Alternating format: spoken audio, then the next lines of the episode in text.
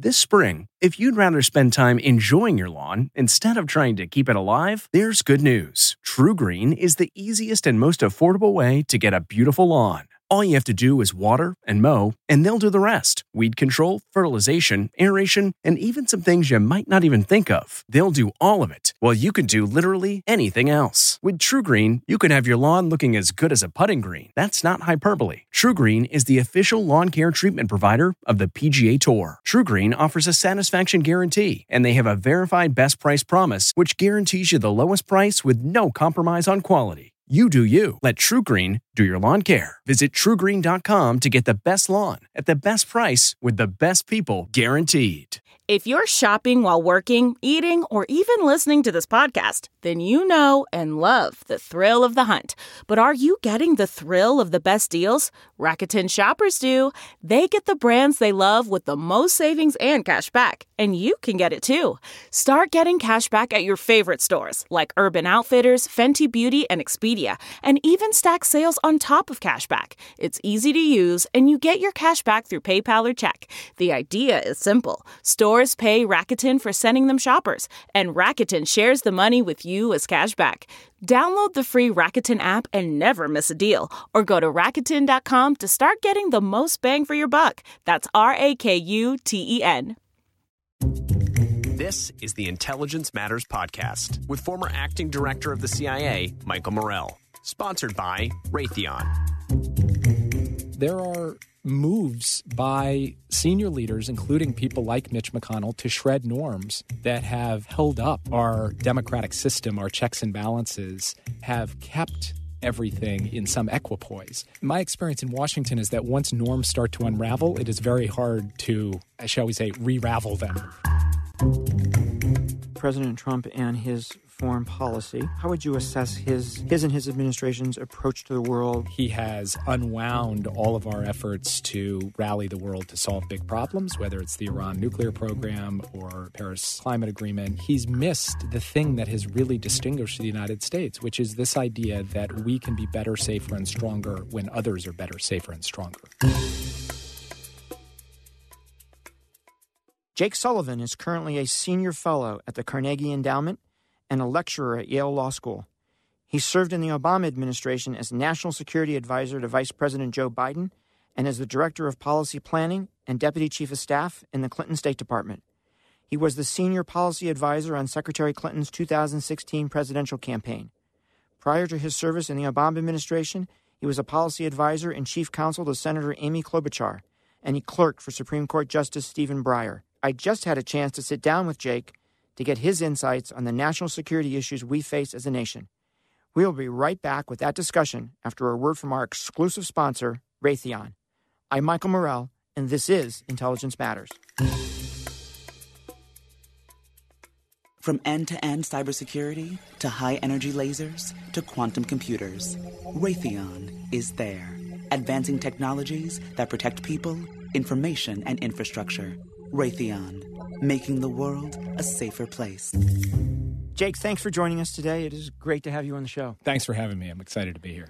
So we served together in the Obama administration, and I don't want to embarrass you here, but I found you to be one of the smartest, most insightful, most impactful participants in national security discussions that I was involved in. I believe you have an extraordinarily bright future in serving our country, if that's what you want to do. Indeed, it was widely rumored that had Secretary Clinton won, you would have been her choice to be National Security Advisor. And putting all that together, Jake, I'm very much looking forward to this discussion. And now that I've set the bar sky high, let's dig into it. I know you get asked a lot of questions about the 2016 election, and I'm guessing that they're not your favorite questions. But allow me to ask two. And I promise I won't ask why you think Secretary Clinton lost or what you guys could have done better. But the first of the two questions I want to ask you is, if there were important things about the electorate that you learned after the election that you don't think you fully understood beforehand? Absolutely. I'd go so far as to say there wasn't a single person involved in the 2016 election, including Hillary Clinton, Donald Trump, and Bernie Sanders, who didn't get surprised by the nature of the electorate in 2016. It's just one anecdote. Early on, Bernie went to a rally, and he saw a whole bunch of people lined up outside. And he asked his campaign manager, who are all these people? Is there a concert in town or something? And his campaign manager said, no, they're here for you. And Bernie was struck by that because he didn't quite, I think, getting into the race, expect the spark of populism, of resentment, of blow up the system, of, you know, let's have a revolution. That fervor that spread both through the Democratic Party electorate and the Republican Party electorate.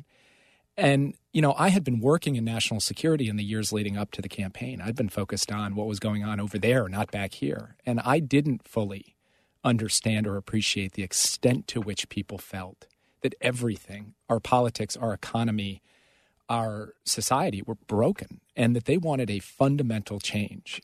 Now, that became apparent to me fairly rapidly, but it was still kind of a shock to the system, and it was for everyone who worked on the Hillary campaign in 2016. And do you think we're in the same place today, or has it evolved a bit?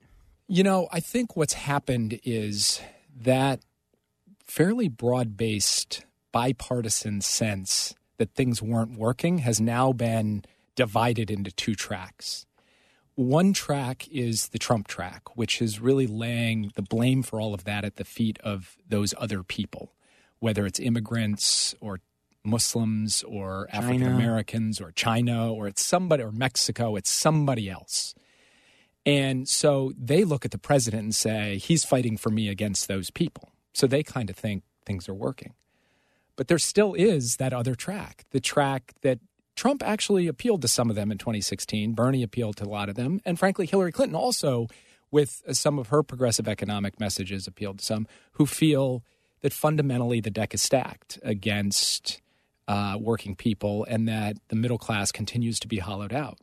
And I think that sense, that sentiment out there in the public is still very much alive and will be on display in the Democratic primary in 2020. Second question is I want to ask you, when did the campaign first see what the Russians were doing on social media?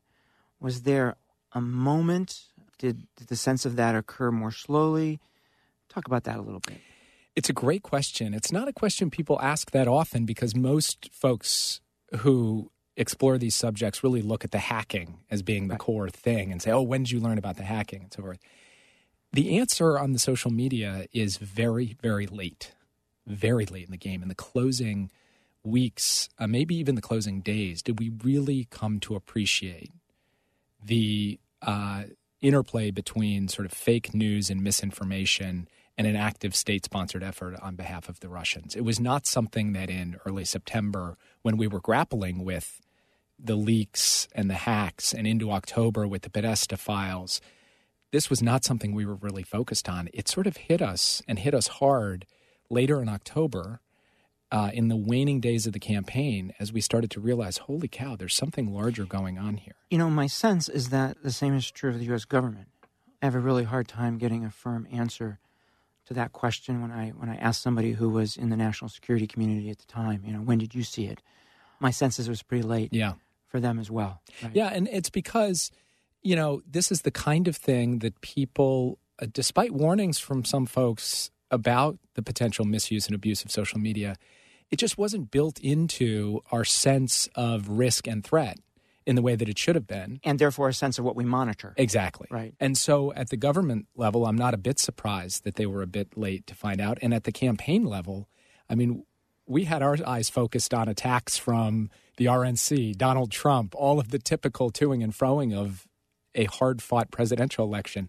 The idea that there was this whole other campaign underway was something that finally struck us. And when it did, it was an absolute eye-opener. And we didn't, even until after the election, come close to fully understanding the depth and breadth of it.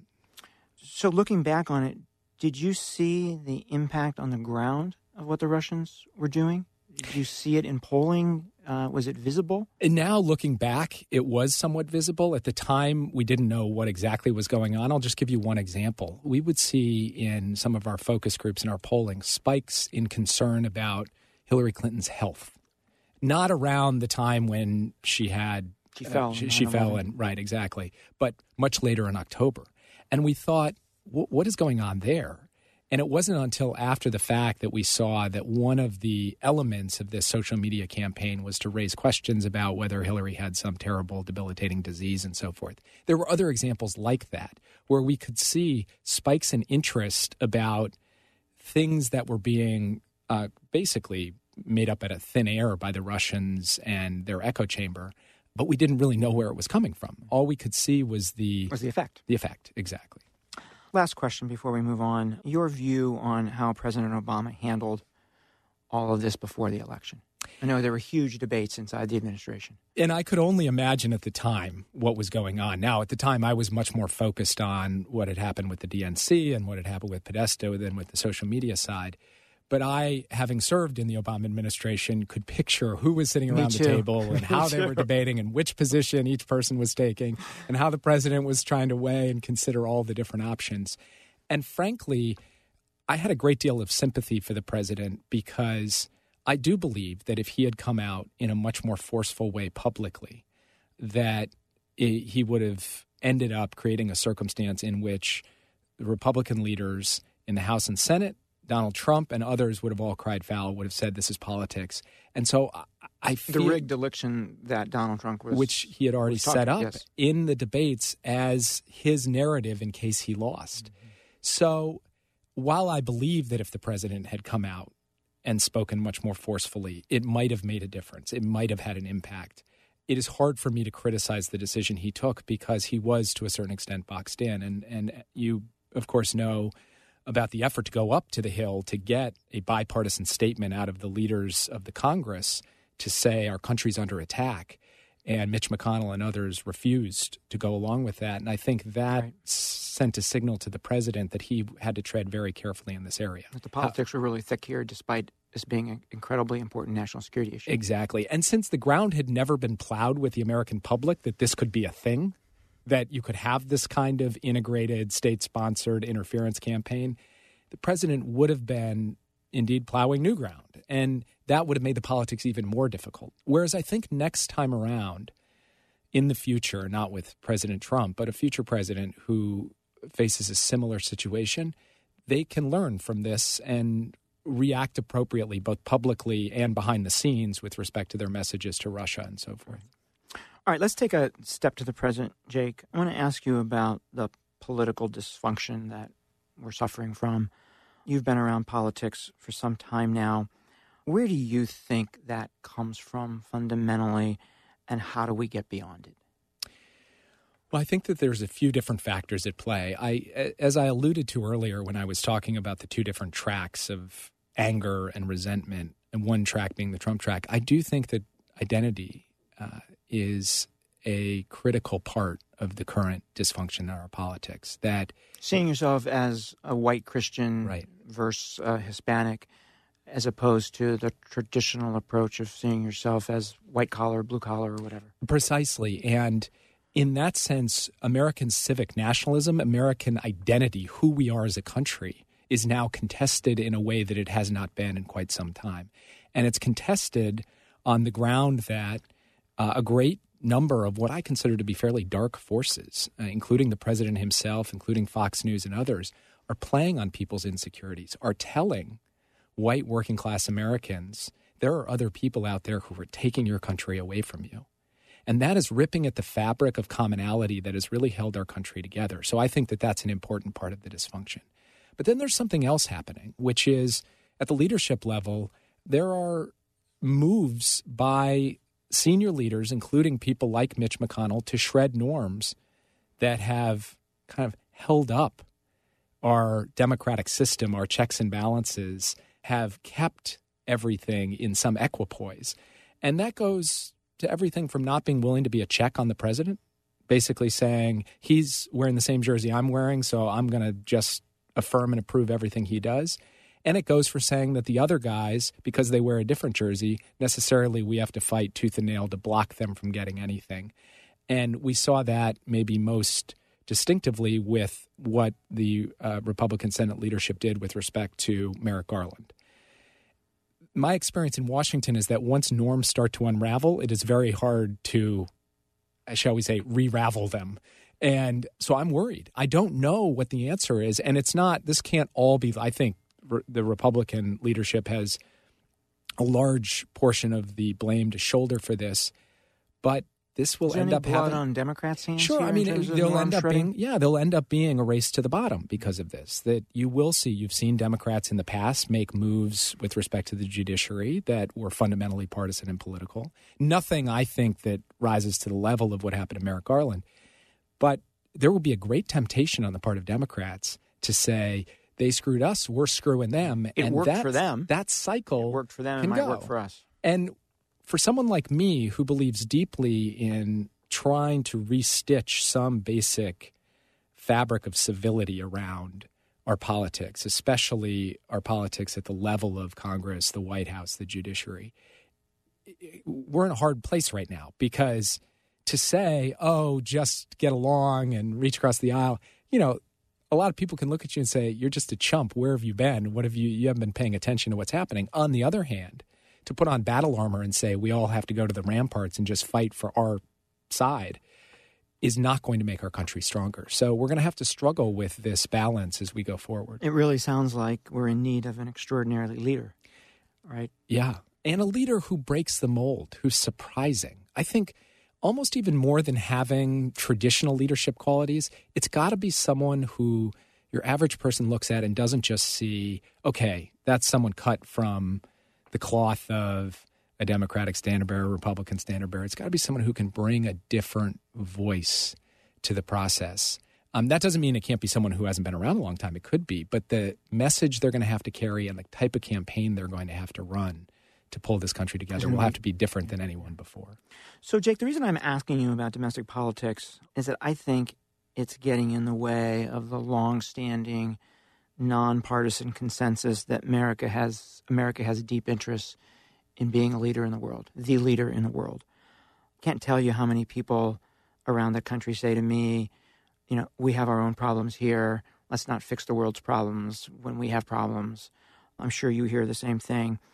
So I'm wondering if you agree or not that these domestic issues are a threat to what we need to do in the world, I guess is the first question. I do think they are. I think they're a threat to any kind of consensus for the U.S. to have an active, engaged foreign policy in which we operate on behalf of our enlightened self-interest and go out and try and solve problems before they come to our shores. But I think it's a challenge in another way, too, which is because our domestic model is not working for so many people, there are other actors and forces in the world, in China, in Russia, and elsewhere, basically saying that system, that open market, democratic, liberal values, society, that doesn't work. Our model, the neo-authoritarian state capitalism model works, and they are taking that case around the world, and not just in the developing world, but in the heart of Europe. And do you see that having impact? I do think that it is having an impact. I think that there are a lot of voices both within democratic societies and kind of playing into democratic societies like the Russians did in 2016 here, essentially saying, you know what, this whole thing with free markets, free societies, civil liberties, do we really need this? Shouldn't we have something else going on here? And I think Brexit and some of the leading voices in countries like France and Italy are playing into this. And certainly in Hungary and Poland, you've already seen dramatic turns towards the illiberal.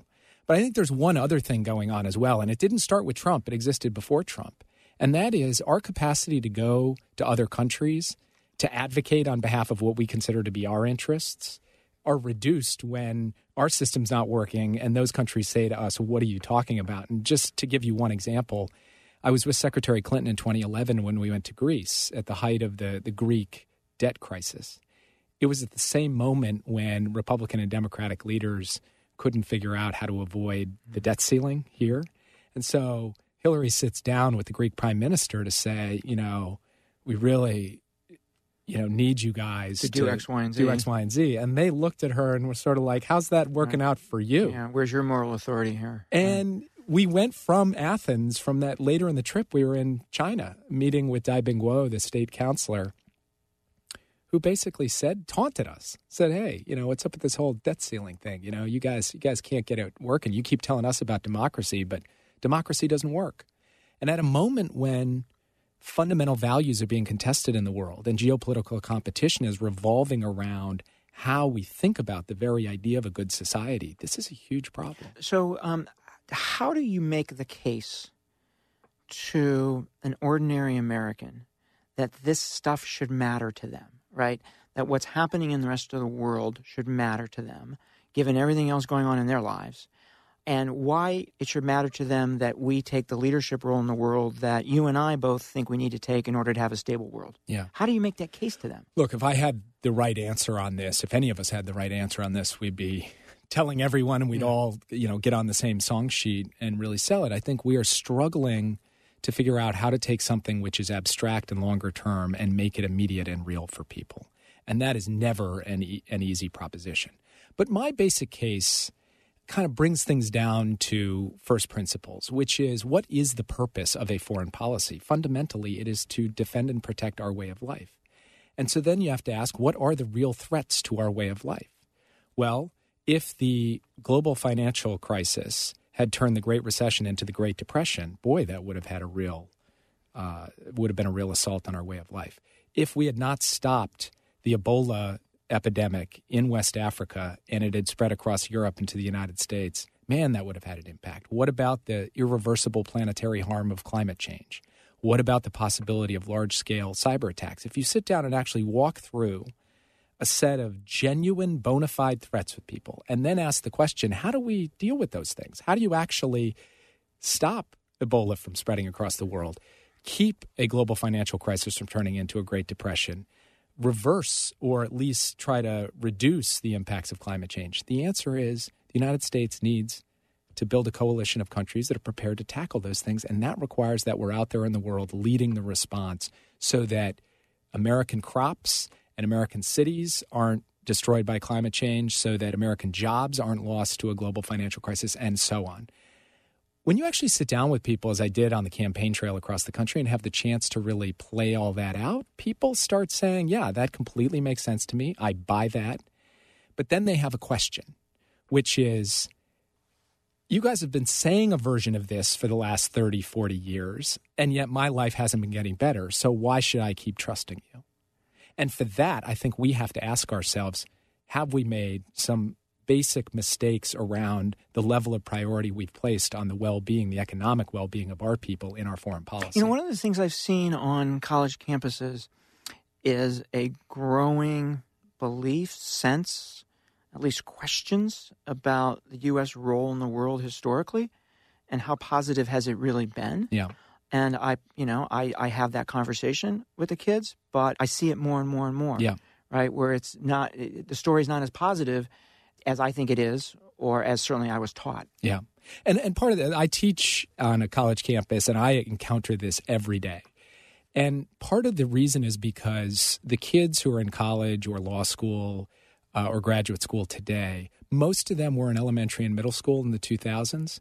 So they came of age with Abu Ghraib and Guantanamo, with the war in Iraq and Snowden, in terms of what their sense of the role of the United States in the world is, and all the many other things the U.S. did, from PEPFAR to Paris climate agreement and so forth, didn't quite penetrate the consciousness the way that some of those bigger, more controversial headline issues did. So that's their... Whereas we're thinking about World War II and winning the Cold War. Right. And exactly. And they're not... For them, that's ancient history. Right.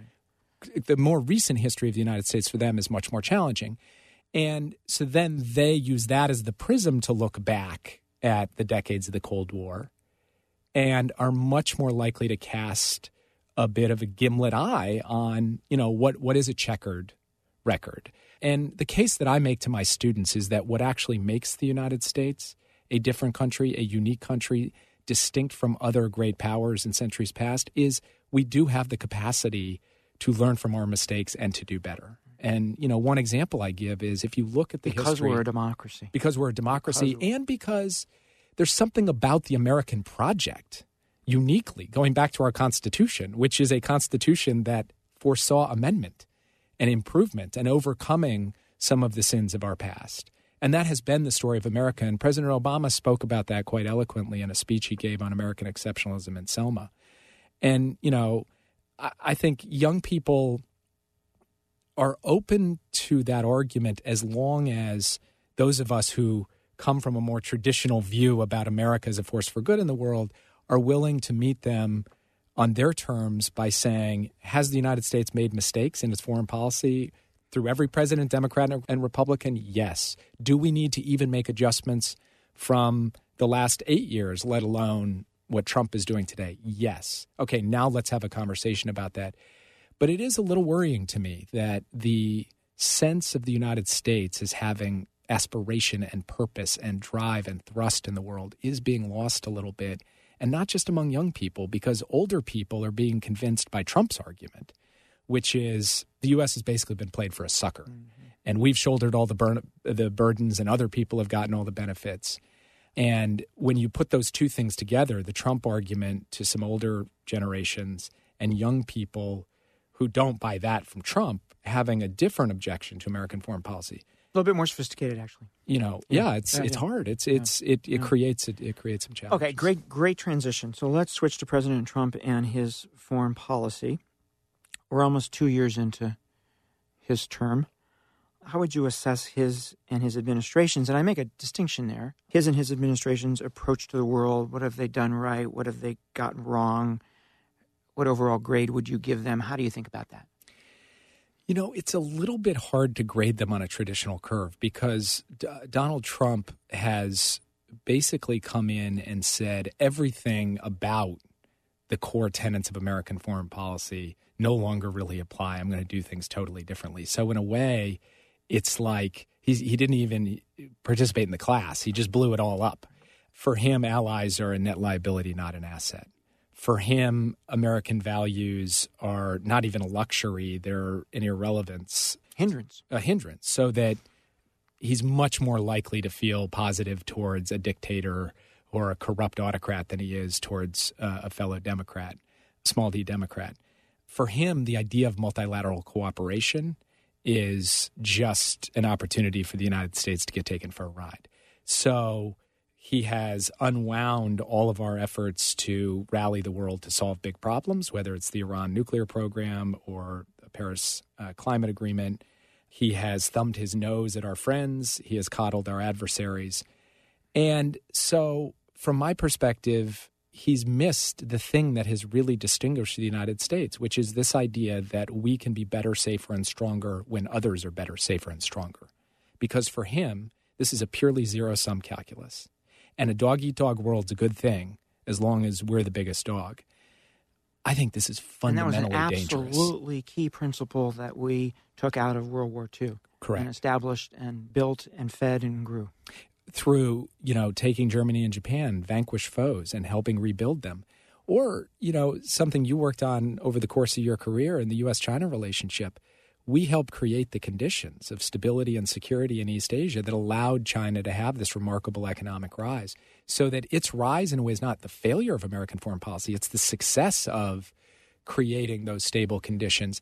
And Trump, I think, basically says to all that, it's nonsense. Now, on the other hand, I would say there are certain areas where we should pause and say, is Trump onto something? He is much more willing to push hard in the way that the Chinese and the Russians both push hard on friends and foes alike to try to get to a good outcome. The problem is that it's not actually directed towards anything particularly useful. But I do think in some cases, the motive is the right motive. Right. And the concept that the U.S. has more leverage to bring to bear to produce outcomes. That's how it's done is a little, rough around the edges. Exactly. So Chinese economic practices, Chinese coercive economic practices would be one of those in your view? Right. Exactly. That Trump is looking at that and saying, you know what? This has been going on for too long. And President Obama complained about it, too. And President Bush did as well. And I'm going to do something about it. Now, the way he does something about it is I think, completely flawed and faulty. But the idea that you don't just say, well, we'll nibble around the edges or we'll grin and bear it. We're going to actually do something here. I think that's a sensibility, a sentiment that the next commander in chief should take up, but combine it with a combination of enlightened self-interest and an actual systematic decision-making process. And some nuanced diplomacy. Yeah, exactly. We're going to take a quick break to hear from our sponsor. Then we will be right back with more of our discussion with Jake Sullivan. Do you hear that? That's an enemy drone being let out of U.S. airspace with a line of code. It's just one of the ways Raytheon cyber experts are helping customers stay ahead of cyber threats. Every day, we pave the way to mission success, training warfighters to succeed in the cyber domain, modernizing platforms through software innovation, protecting every side of cyber. Raytheon, making the world a safer place. Jake, you sounded the alarm bell when John Bolton was named National Security Advisor. You called him ill-suited for the job. How do you think he's doing? Has your view changed? You know, sometimes people, when they get into a job, surprise you. How do you think about that? You know, I don't have enough of a view as to what is happening on the inside, but two things that I didn't completely factor in when I was analyzing his appointment were, first, the degree to which Trump himself was going to seize the reins of foreign policy and basically say, I'm tired of listening to all these advisors. I'm doing my thing. And we saw that prominently on North Korea, where he essentially said, I don't want to brook any criticism from you, Bolton, or anyone else on my course of action. We've seen it with respect to the trade issues. So I actually think Bolton has not been able to have the impact on foreign policy that he might have been able to have in the first year of a Trump administration when Trump was more willing to listen to people around him. That's one thing I didn't totally factor in. And the second thing is that as much as I believe that if John Bolton's substantive ideas about American foreign policy were put into practice, it would put our country in danger, I underestimated to a certain extent how much of a canny bureaucratic operator he is as well. He's got a career in government. He knows how to maneuver. He knows how to keep principals happy. And I think he's gone into this job and thought, okay, I diverge from the president in some big ways on some big issues. I'm not going to test the limits right now. I'm going to try and settle into the job. So the jury's still out on how this all will play, but those are two things I didn't fully factor in. In some ways, he and the president are ideological opposites, right? And the president at heart is an isolationist, and John's an aggressive interventionist, right? My view is that will affect their relationship at some point. And that's why I think Bolton has been sort of careful to not call the question on the divisions between their worldviews, but sort of, you know, go along, maneuver as we go. But one area that the chickens will ultimately come home to roost is North Korea. At some point along the way, you have to think. That's another great transition. So let's go into some specific issues. And on North Korea, we'll start with North Korea. What's your expectation for how this gets played out? We've started a process here. Yeah. Right? Oddly, but we've started a process. Yeah. How do you think this plays out? You know, it's interesting. I wrote a piece in the Washington Post shortly after the summit was initially announced where I said what I expected Trump would do is go have some piece of paper that announced some big bargain between the United States and North Korea, touted as a great success, and then not really pay that much attention to what comes next, kind of just let the process run indefinitely. I think that's more or less what's happened so far. Without the piece of paper.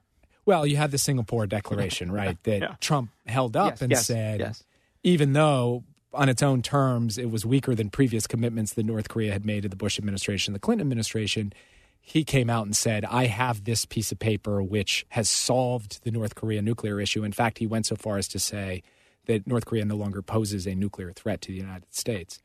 So I think from his perspective, it's fine to just have this bump along now because he's had the big summit. He's gotten extracted some words, even if they're very weak words, from North Korea. And I think at least for the time being, it's in his interest to downplay any sense that this thing has gone off the rails. The big danger for American foreign policy in all of this, though, is that in the current posture, North Korea is sitting pretty because they now no longer feel the pressure they were feeling before, for which the Trump administration deserves some credit. There's now holes in the sanctions. Holes because... Why would the rest of the world hop to an American-led maximum pressure campaign when the Americans are saying, hey, we're good friends with the North Koreans now? So the Chinese, the Russians, and others— Even the South Koreans. —are unlikely to. And then there's the South Korea factor because essentially what Trump has said to President Moon, not in so many words, is I'm not going to stand in the way of your effort. And Moon really wants to drive towards rapprochement and normalization with the North.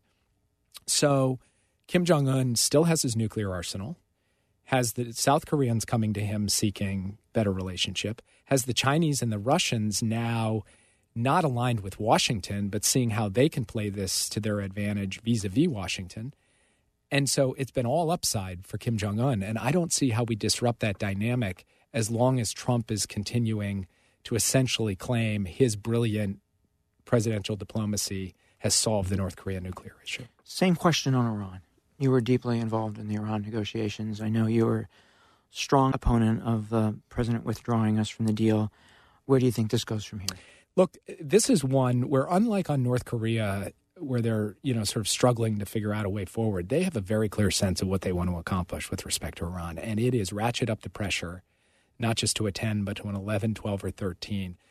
They use the phrase financial or economic warfare against Iran. And I think their first goal would be to actually bring down the government and see what happens next. The policy is regime change. Well, I don't think the stated policy is regime change. I think the stated policy is pressure for pressure's sake.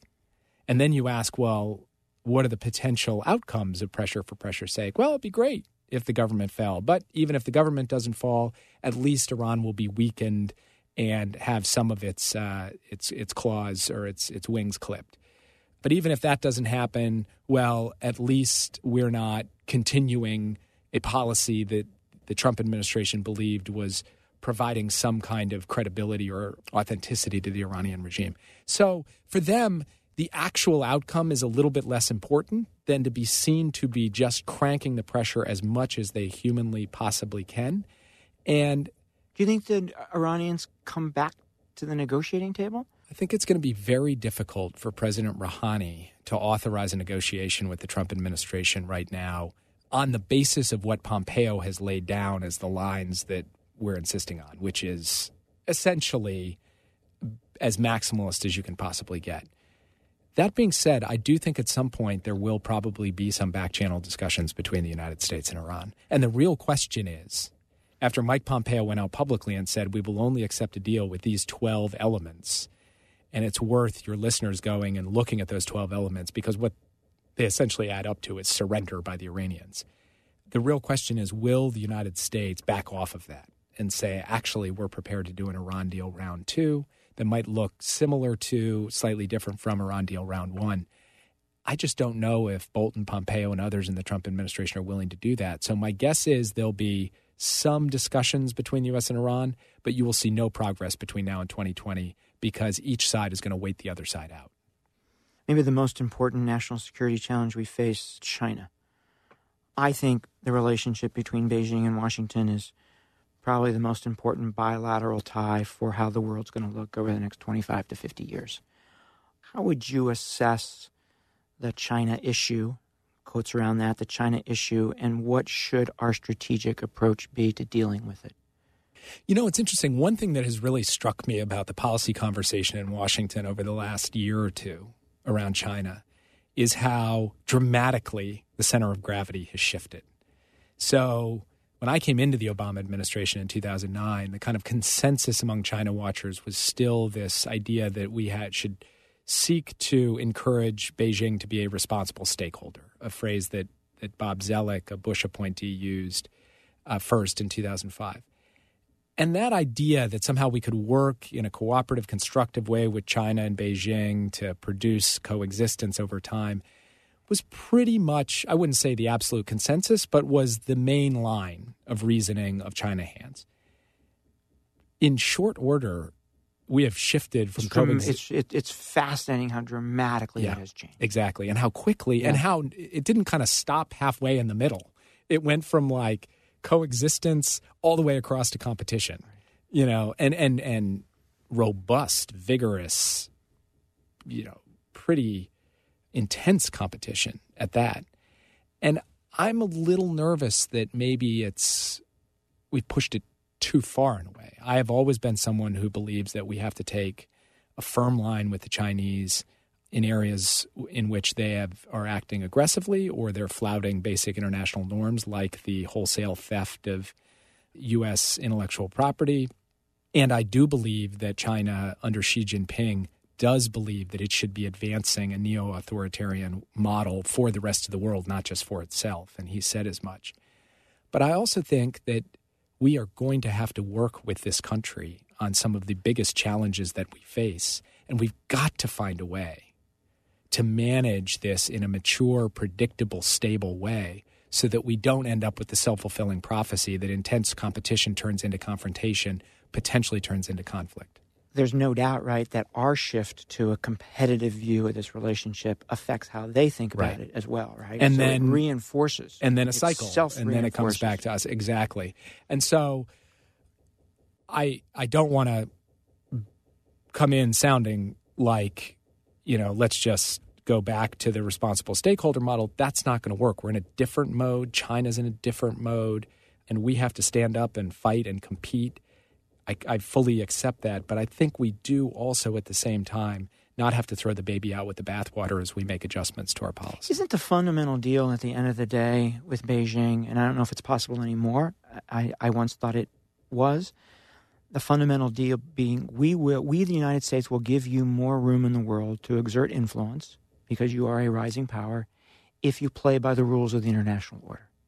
That's the basic deal to be had. So this is, I think, why the consensus has shifted so swiftly and so dramatically is that a great number of China hands, Republicans and Democrats alike, have basically concluded the Chinese will never accept that deal. Therefore, time to head into competition mode. I happen to believe that we're not going to get exactly that deal because the Chinese view the current system, even with adjustments to give them more voice, as a threat to their own system.